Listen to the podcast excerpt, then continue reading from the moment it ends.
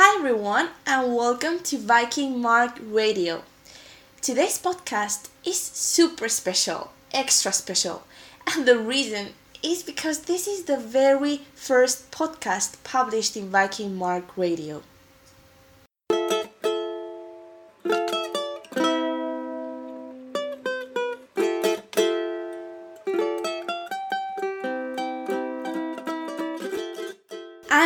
Mond, and you're listening to Viking Mark Radio. If you're a business owner or an entrepreneur that needs help to step up your game with online marketing, this podcast is just made for you. Here, you'll find everything you need to know about online marketing strategies, tricks, tools, and of course, loads of inspiration. Are you ready to step into the spotlight? Then keep listening.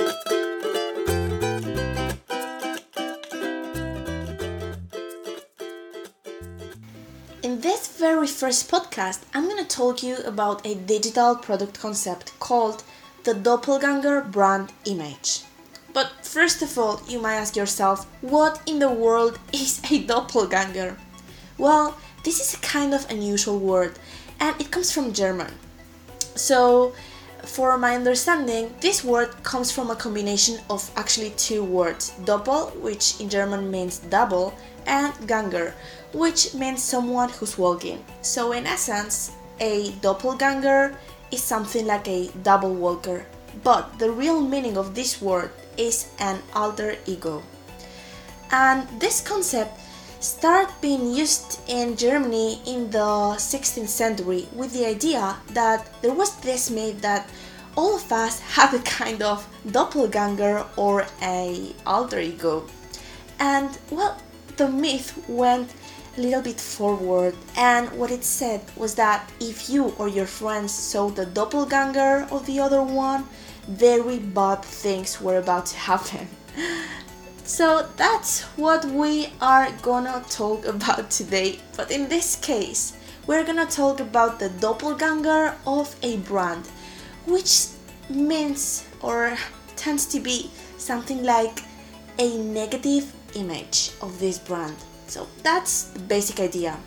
If you're a brand owner, you might know that developing an appealing and distinctive brand image is a very important part of any firm's product strategy.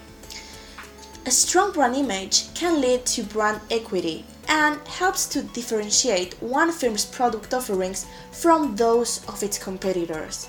However, since very few products have really large tangible differences in terms of product features, most branding efforts focus on intangible features and try to give their brands an emotional appeal. The products might be very, very similar, but the emotion or the branding behind each firm is very different. Now, while these appeals are attractive to some customers, many others just ignore them, and a few might actually dislike them. Think about this. In the past, if you've disliked a brand, you've probably tried to avoid this brand, or you might even have shared your dislike with your friends or with your family over a dinner conversation. However, today, with the democratization of new digital tools such as the internet or blogs, you can do a lot more. For example, you could use digital design software. There are digital cameras out there that you can buy very inexpensively and digital editing programs, which often are free, combined with the internet, allow you to actually remix or create your own version of a brand that you find offensive. And this is the very basic idea behind a doppelganger brand image. And everything happens all around us. But let me give you a few examples. Take, for example, the new Pepsi logo. If you recall, Pepsi introduced this new logo about five years ago, six maybe, seven, actually eight, I think, around 2009. they paid a very famous design firm a million dollars to create this new logo, which, as you can see, is pretty much just a modification of its old logo. This new logo was heavily criticized by several internet blogs, as being a waste of money. Even more than that, several graphic artists actually created a doppelganger version of this logo. As you can see, to represent an obese man as a means of protesting against Pepsi's effects on your health. This doppelganger image, this campaign, quickly became an internet meme and increased attention on the negative effects of drinking Pepsi. Do you get it? a second example of what a doppelganger is comes from the automotive industry. And well, I'm to talk you about a creative viral internet campaign that began in 2008 in response to General Motors' marketing of the Hummer SUV, specifically the Hummer H2 in the middle of 2000s. Now, General Motors tried to position this brand as the ultimate four-wheel drive vehicle capable of taking of any challenge and used the slogan like nothing else. This campaign, which of course as you can imagine was not developed by General Motors, crafted a very effective doppelganger image focused not just on the brand itself, but also its owners, which are portrayed as jerks who care little about the environment by driving this huge gas guzzler. a final example comes from the cigarette industry. This is the Joe Camel campaign, which was an internet campaign created by an organization called Adbusters.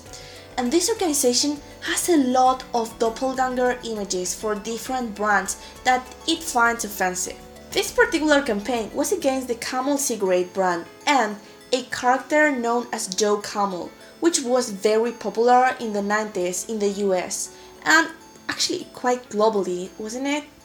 This doppelganger image, the confident, cool, and popular Joe Camel is replaced by this sick, depressed, and lonely Go- Joe Chemo. Shortly after this doppelganger campaign, Joe Camel was withdrawn from the market. So those, both the um, Joe Camel campaign, the um, Hummer campaign, and the um, first one, the Pepsi campaign, uh, are examples of how bad a doppelganger image can be or how much can it harm to your business. Clearly, creating a doppelganger brand image such as the Joe Camel campaign takes loads of time and sub- substantial energy. So, why in the world will somebody go through all the trouble of doing this? Well, typically these efforts are motivated by a perception that a brand is being inauthentic by claiming to be something that is not by disguising its true nature. This indeed was the motive for the Joe Camel campaign, which was the result of anger and frustration that Joe Camel tried to portray smoking as fun and cool while actually ignoring its potential risks and dangers. A second very interesting discussion is what types of brands are most susceptible to this doppelganger brand image.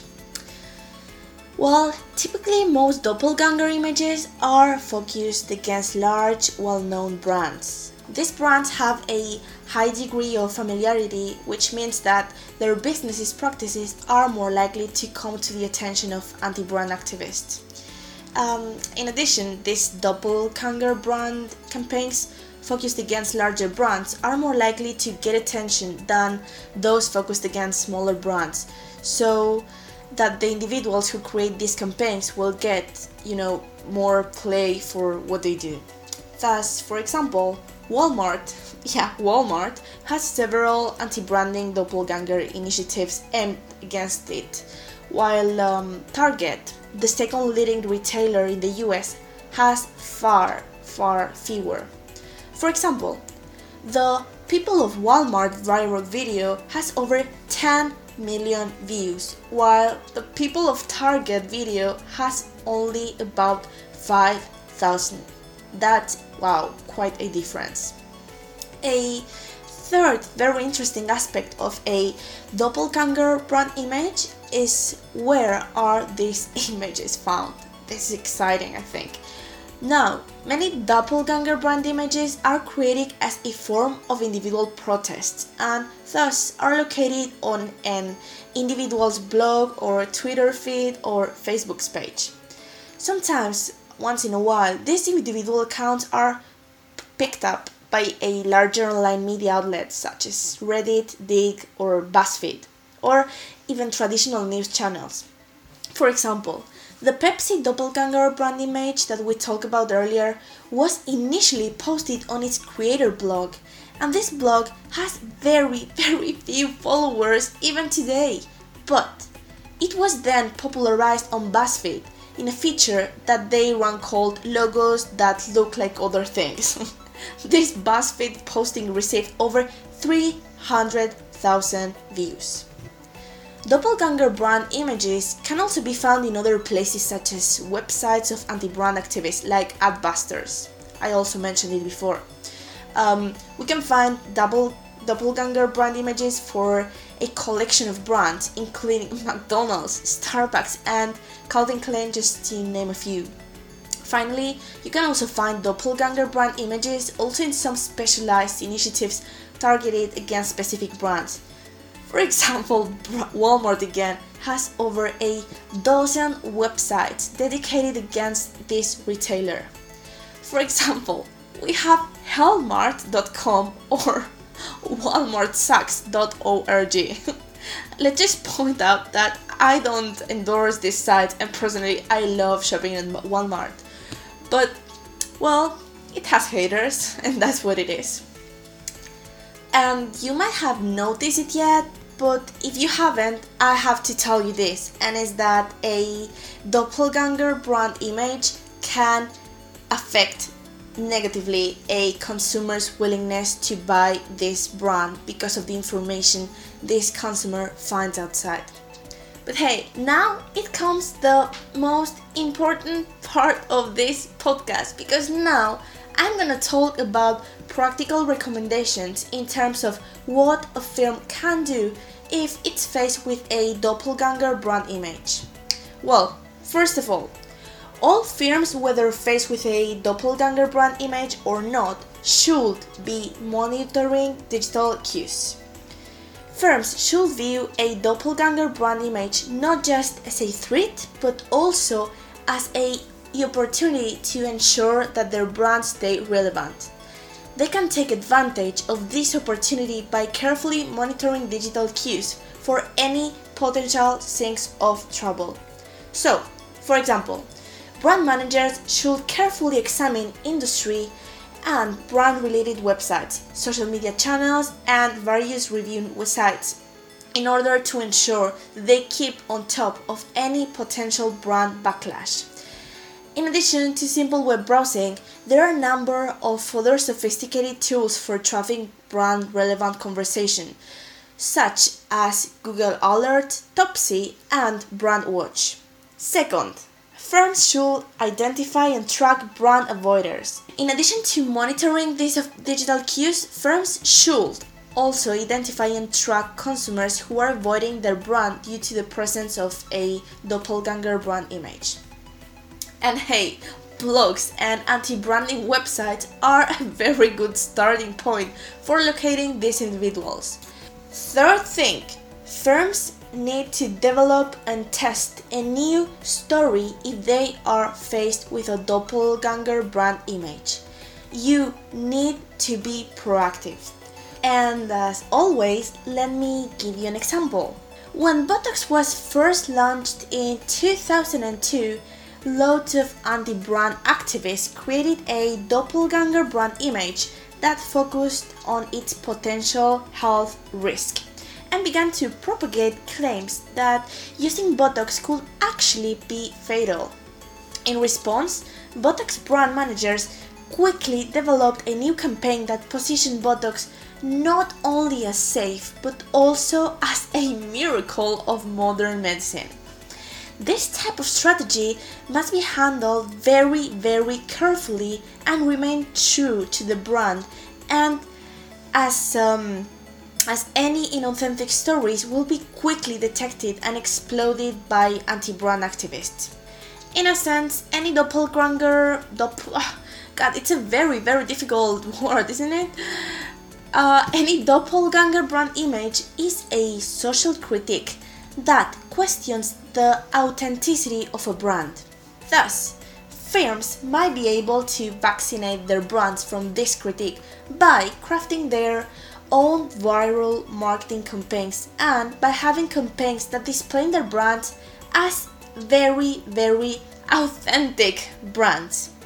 A great example of this is the Will It Blend campaign by the American blender manufacturer Blendtec. In a series of viral videos, Tom Dickson, the founder of Blendtec, conducted a series of very fun experiments in which he attempts to blend a variety of objects, such as a baseball, a garden hose, and even an iPhone in a Blendtec blender. In addition to being fun and authentic, these videos also provide a clear demonstration of the blender's performance and capabilities. And with this, I think I'm finished with today's podcast. I hope this brief, very first podcast has provided an overview of the doppelganger brand image concept. And I'm looking forward to hearing about your experience with doppelganger brand images. Have you created any? Maybe have you encountered any? And if you're a firm, uh, how do you react to the presence of a doppelganger brand image? Please, please don't hesitate to leave me comments or opinions or ask me any question that crosses your mind because I will be very, very happy to answer. And well, if you enjoyed this podcast as much as I did, then what you have to do is subscribe to this channel, like this podcast, and share it with someone that is as interested as you in online marketing. I hope to see you very very soon and remember that you can find Viking Mark on different social media platforms as Twitter, Instagram, Facebook and YouTube. You can find Viking Mark on YouTube, Instagram and Facebook as Viking Mark and on Twitter as Viking Mark says. This is all for today. Yes, now I'm finished. Thank you very, very much for listening and hope to see you very, very soon. Have a wonderful day. Bye.